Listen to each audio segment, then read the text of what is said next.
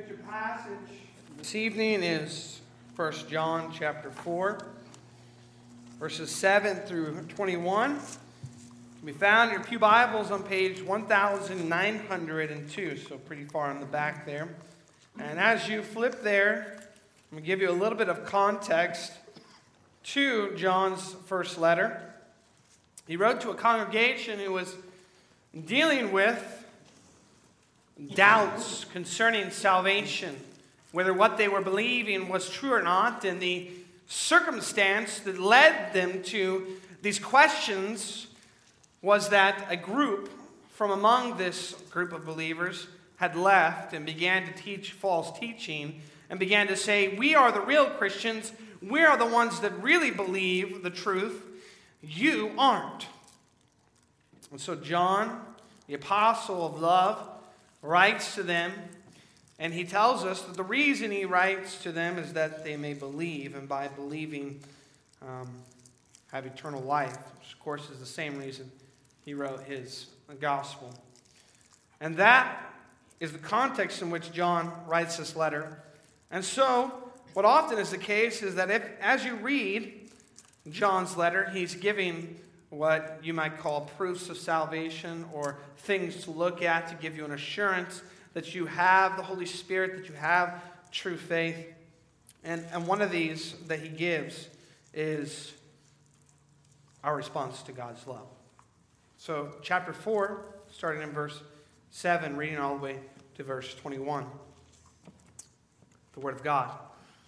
Dear friends, let us love one another, for love comes from God. Everyone who loves has been born of God and knows God. Whoever does not love does not know God because God is love. This is how God showed his love among us. He sent his one and only Son into the world that we might live through him. This is love. Not that we loved God, but that he loved us and sent his Son as an atoning sacrifice for our sins. Dear friends, since God so loved us, we also ought to love one another. No one has ever seen God, but if we love one another, God lives in us, and his love is made complete in us. We know that we live in him and he in us because he has given us of his Spirit. And we have seen and testified that the Father has sent his Son to be the Savior of the world. If anyone acknowledges that Jesus is the Son of God, God lives in him and he in God. And so we know and rely on the love God has for us. God is love. Whoever lives in love lo- lives in God, and God in him. In this way, love is made complete among us so that we will have confidence on the day of judgment. Because in this world, we are like him. There is no fear in love. But perfect love drives out fear. Because fear has to do with punishment. The one who fears is not made perfect in love. We love because he first loved us. If anyone says, I love God, yet hates his brother, he's a liar. For anyone who does not love his brother, whom he has seen, cannot love God, whom he has not seen. And he has given us this command Whoever loves God must also love his brother. The word of God, thanks be to him who has given it to us to ensure us of our salvation. As I pondered a possible illustration that we could open up with tonight, I thought about the, the risk, humanly speaking, that's inherent with love. In fact, think about this. Any of you, or maybe most of you, have had this experience yourself. You, at one point, were talking about having a child and bringing a child into this world. And I mean, maybe as you were considering bringing a child into this world, you thought to yourself, how much risk is inherent in that? What if the pregnancy goes wrong? What if the delivery, something bad happens? Okay, the child's okay, that's fine. What if they, they grow up to not believe in Jesus? What if they grow up and have cancer? What if they grow up and become criminal? And bring so much pain and hurt into your life. There's a lot of risk. How about the idea of bringing a child into this fallen, broken, sinful, hurting world is enough in and of itself? Yet, nonetheless, many of us here decided or chose that bringing a child into this world was still worth it. And the love that we have for that child goes beyond the risk of anything that may happen to them for their being in this world. C.S. Lewis said something very similar to this in his book, Four Loves. He said, To love at all is to be vulnerable. Love anything, and your heart will certainly be wrung and possibly be broken. If you want to make sure of keeping it intact, you must give your heart to no one, not even to an animal. Wrap it carefully round with hobbies and little luxuries. Avoid all entanglements. Lock it up safe in the casket or coffin of your selfishness. But in that casket, safe, dark, motionless, airless. It will change. It will not be broken. It will become unbreakable, impenetrable, irredeemable. The only place outside heaven where you can be perfectly safe from all the dangers of love is hell.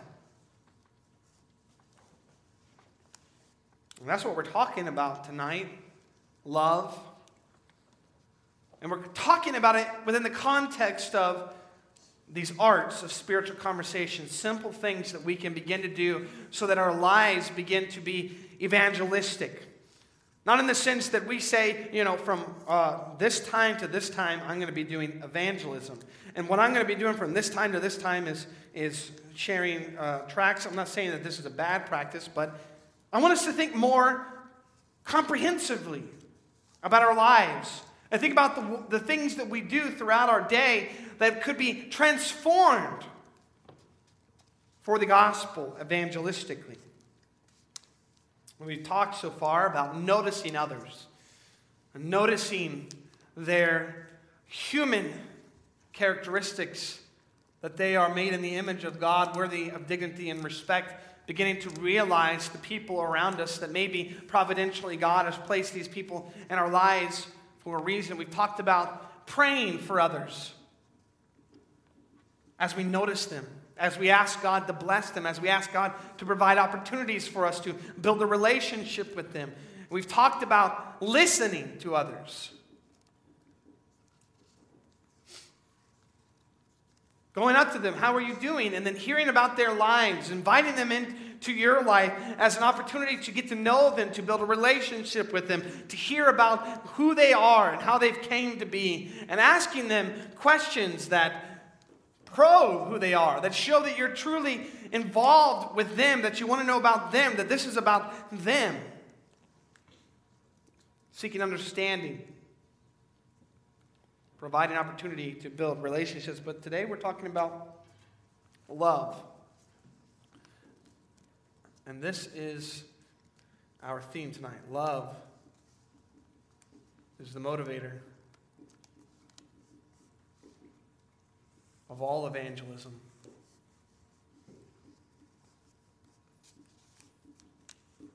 Love is the motivator of all evangelism. And we're going to look at three things tonight. We're going to look at first the the grounds, the foundation for all love in this world God. Here's the key God loves us. Not because of anything in us, but because God is love, as First John says, and we'll talk about that. And the second point, we love because he loves us.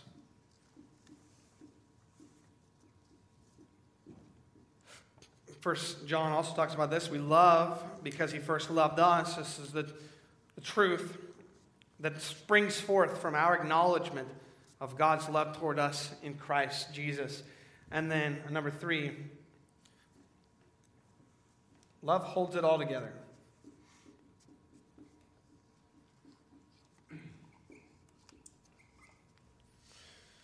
That all these things that we've talked about and the ones that we're going to continue to talk about only function, only work if there is love in it. I mean, we can think of 1 Corinthians 13, all that stuff. It's a, it's a clanging cymbal, it's a, a, a gnashing, banging, horrible sound if we have not love, right?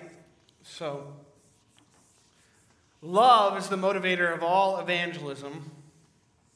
God loves us, we love because He loves us, and love holds it all together. So, let's look at point number one God loves us. When you say those words apart from any sort of context, it seems a bit arrogant or prideful. God loves me. But when you understand it within the context of the gospel, it becomes much more clear. Look at the first three verses of our passage tonight. Dear friends, or beloved. I prefer beloved, but this translation says, Dear friends, let us love one another, for love comes from God. Everyone who loves has been born of God. There's one of those signs of, of salvation. That we're born of God, that we're born from above. Think John chapter 3. And a proof of that, the fruits of that, is that we love. Whoever does not love God or does not love does not know God because God is love. This is how God showed his love among us. Here it is, the purest expression of this love that, Paul, that uh, John's about to describe for us. He sent his one and only Son into the world that we might live through him. So, primarily and most perfectly, God loves us in Christ. God displays his love, his characteristic of love in Christ, that we might live in him. This is love. This is love, not that we love God, but that he loved us and sent his Son as an atoning sacrifice for our sins, or as the one who would turn aside his wrath or take away his wrath for our sins. So, when we say God loves us apart from reading here what it tells us, it seems arrogant. But when we read that John, the apostle of love, says in verse 10, this is love, not that we love God. No. But that God loved us. He is the initiator. He is the one who loved us in sending Christ as an atoning sacrifice for our sin, our only sin. He sent his son. This is God's purest and most perfect expression of love in Christ. William Rees wrote a, a hymn entitled Here is Love that became particularly important to the Welsh revival. Maybe some of you know it, but one of the stanzas is beautiful. It says, On the Mount of Crucifixion, fountains open deep and wide. Through the floodgates of God's mercy flowed a vast and gracious tide. Grace and love, like mighty rivers, poured incessant from above, and heaven's peace and perfect justice kissed a guilty world in love. There's a lot of water in the ocean. There's a lot of water. If we put it all together, it would not even begin to describe to us the quantity and the quality of love God has for us as a perfect being you see, he begins to show his love for us in creation. He shows us by making us in his image. But then he culminates that love, the revelation of his love, and the birth, death, and resurrection of Jesus Christ. from creation to the cross, we could say. And all of the scripture is about revealing Christ to us, revealing the character and the nature of God in Christ. The Bible uses a plethora of metaphors and attempts to describe God's love. You can think of some of them parents' love for a child, husband's love for his wife. But they are that, simply metaphors. They do not fully capture God's love for us. The giving of Christ is a supreme expression of this eternal love expressed to us. And it is this love, the character of this love in Christ, that we are called to share with others. Because we've experienced this love ourselves, we are motivated to spread it in tangible ways to people in our world who are burdened with guilt and judgment without God and without hope. So we could probably think of it like this this is our heart. Don't make fun of my heart. I know it's not a very good one. You have to do this little thing at the end, right? That looks a little bit better. This is our heart. God, in redeeming us and regenerating us by the Holy Spirit, poured his love into it. And you could think of the heart, you think the center of the person or the truest, chorus person. But if that love just sits there, is it really truly felt by us? Is it really truly known by us? But now that God has poured his love in Christ into our hearts, we, we share it, we pour it out, we give it, we express it in tangible ways to others. And this doesn't always have to look like evangelism, it looks like feeding the hungry and the poor, it looks like not fighting with your brother or sister. It looks like a lot of things. But one way it does look like is sharing the good news of Jesus Christ. Point number two we love because I'm doing a, this is the cool text shorthand for because. He loved us. They need to come out with an emoji whiteboard. That's what we need. So make it a lot easier. Verses 11 through 16, look at this in the passage. Dear friends, since God so loved us, we also ought to love one another. So, after John describes for us the character and the nature of God's love in Christ, he says, What do you do with that? What, what are you supposed to do with that, that realization that in Christ, God has so loved us that he has redeemed us from our sinful condition? Since God so loved us, we also love, ought to love one another. God's love to us leads to love of others.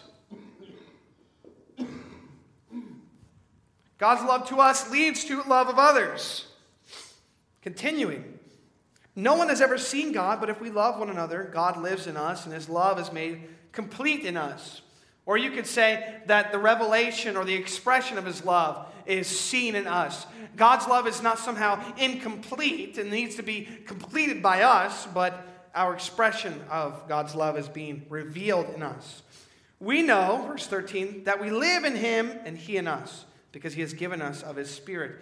You could think, as John is writing this, he's considering the words that Jesus spoke to him in his gospel, the great high priestly prayer. You're going to be in us, and we are going to be in you, as Jesus said. I'm going to give you the Spirit. in verse 14, and we have seen and testified that the Father has sent his Son to be the Savior of the world. If anyone acknowledges that Jesus is the Son of God, God lives in him and he in God. And so we know and rely on the love God has for us.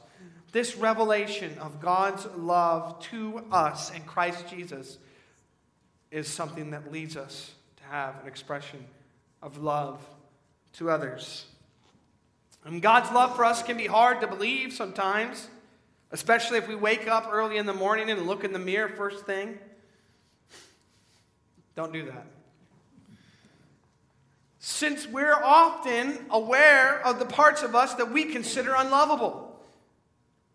Think about our culture and how it so struggles and fights and tries to hide all the unlovable things that we think that we have about ourselves. This can spread from breath mints to plastic surgery. I mean, there was a time when gray hair was an expression of wisdom and glory, as God's word says. And now, every time my mom gets a gray hair, she's like, I got to go get some color and color it in. We try to cover up the unlovable parts about us. We're harsh critics of ourselves and we're prone to judge others. Regardless, because of Christ, God considers us his treasure, his beloved children, co heirs with Christ. I mean, I can go on and on about all these wonderful things that we have proclaimed over us his true possession, his inheritance. There's so many words to describe how God considers us in Christ now. So, what do we do in response to this love? I mean, John has already begun to say in verse 11, Dear friends, since God so loved us, we also ought to love one another. But in verse 19, he says, We love because he first loved us. There was no lovely thing about us. We did not deserve the love that he has showered upon us. It is undeserved, it is grace.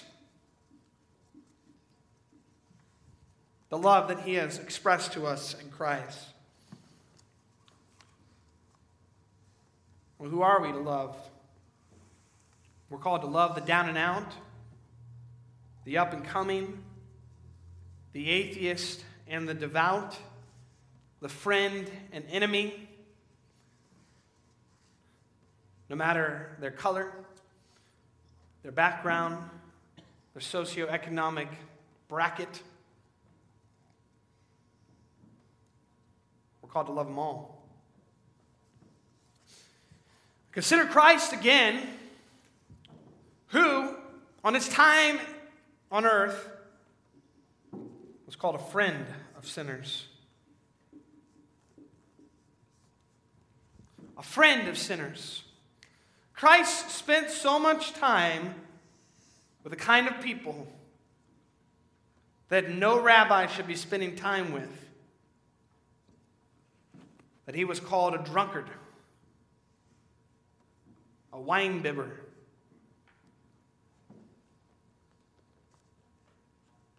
That's our God. Hanging out with the undesirables, loving those whom nobody else loves, loving those whom have been rejected by society.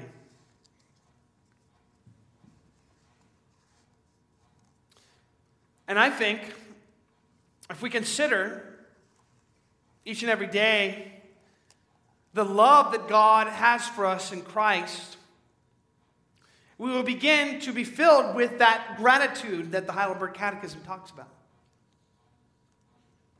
That gratitude that, ex- that it just fills up in our hearts an expression of worship and praise to God who has redeemed us, a desire not only to live according to his law, but also a desire to begin to share the great and wonderful love of God seen in the face of Christ. I mean, do you know how many people need that love? Suicide rate skyrocketed in our nation. The amount of people who are on antidepressant medicine. The amount of people who feel so isolated and alone in a world so connected by Facebook and Twitter.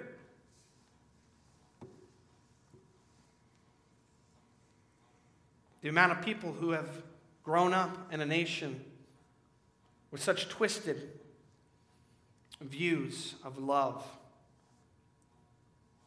what love is, what love looks like. Love is gimme, gimme, gimme. Not hanging on a cross, sacrificing for the other. God loves us, and we love because He loves us. We love because He loves us. Love is the great motivator of evangelism. If you do not have love for others, you will not have any desire to share the gospel with others.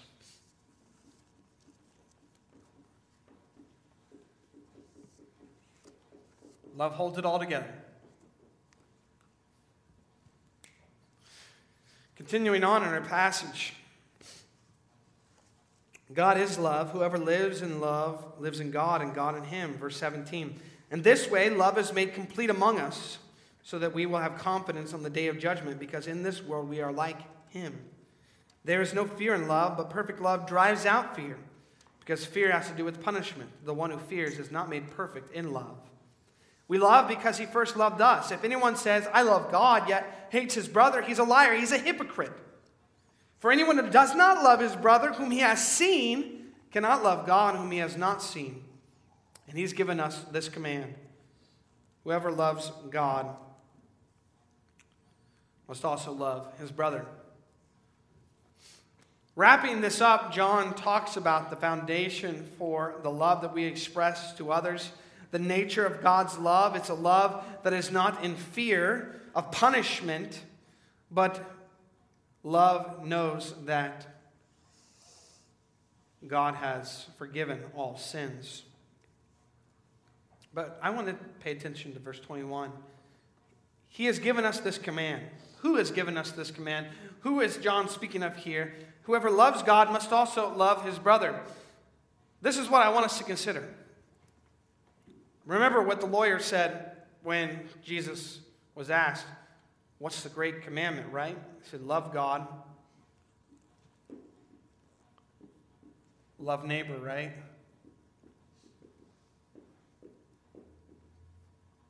Love God, love neighbor. Why is that important? Because that's what John is speaking of here. He's talking about the primary ethic of all Scripture love is the primary ethic of all Scripture. Love is what the, the Ten Commandments were spoken from. I am the Lord your God who redeemed you out of Israel. Therefore, love is what Leviticus is written in, believe it or not. Deuteronomy all the Old Testament. Love is what the New Testament speaks of in Christ. I have given you this new commandment that you would love one another. Love is the primary ethic of all Scripture. Love God and love people. It's what all the law and the prophets hang on, Christ says. That is to say, that love must be assumed into all these arts of spiritual conversations. It's something that I find interesting that here at the third week, we're talking about love, when really you can't notice, you can't pray, you can't listen, you can't ask without love, and we can't do any of the other arts of spiritual conversations that we're going to continue to talk about without love. Love must come first.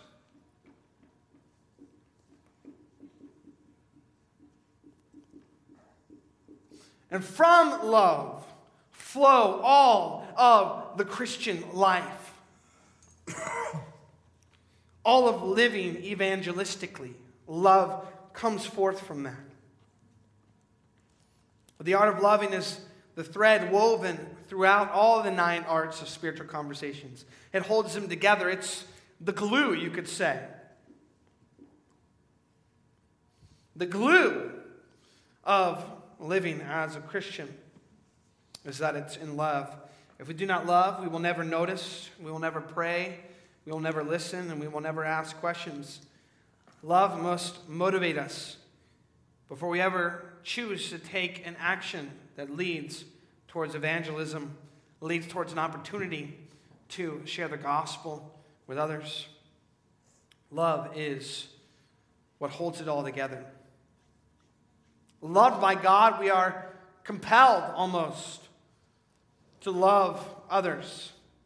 Or we could say, having received, now we give.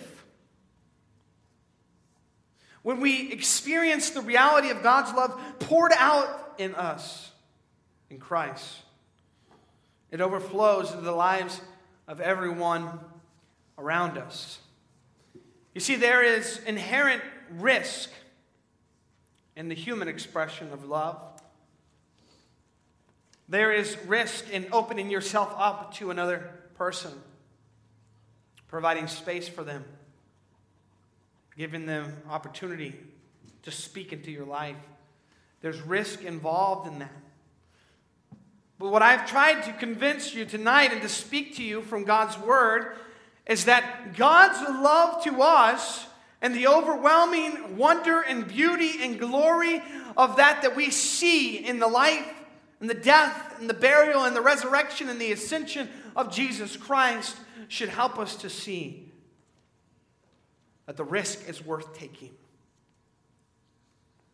To enter into these meaningful relationships with others in love, to truly care about them, to seek to understand them and to know them.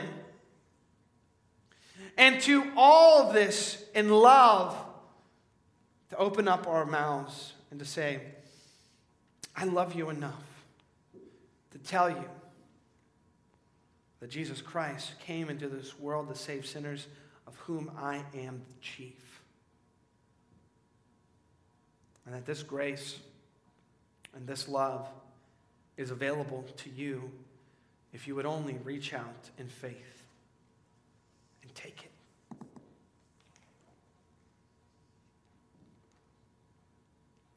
Love is the motivator of all evangelism. God has loved us in Christ. Because of that, we love others. Love is what's necessary in all of this if we are going to seek to provide opportunities for spiritual conversations with those in our lives and around us. Amen. Let's pray. Father, we thank you for this time that we can look to your word, hear, be reminded once again of your great love for us and your Son. And that, Father, we would not be cold and indifferent towards that, but that we would be moved, changed, transformed, motivated to share the, the goodness of the good news again with those that we love, those we've not even yet to meet those that you bring into our lives. May we love them truly and deeply and meaningfully for your sake. And may they come to know the love that you have for them in Jesus Christ. It's in his name that we pray. Amen.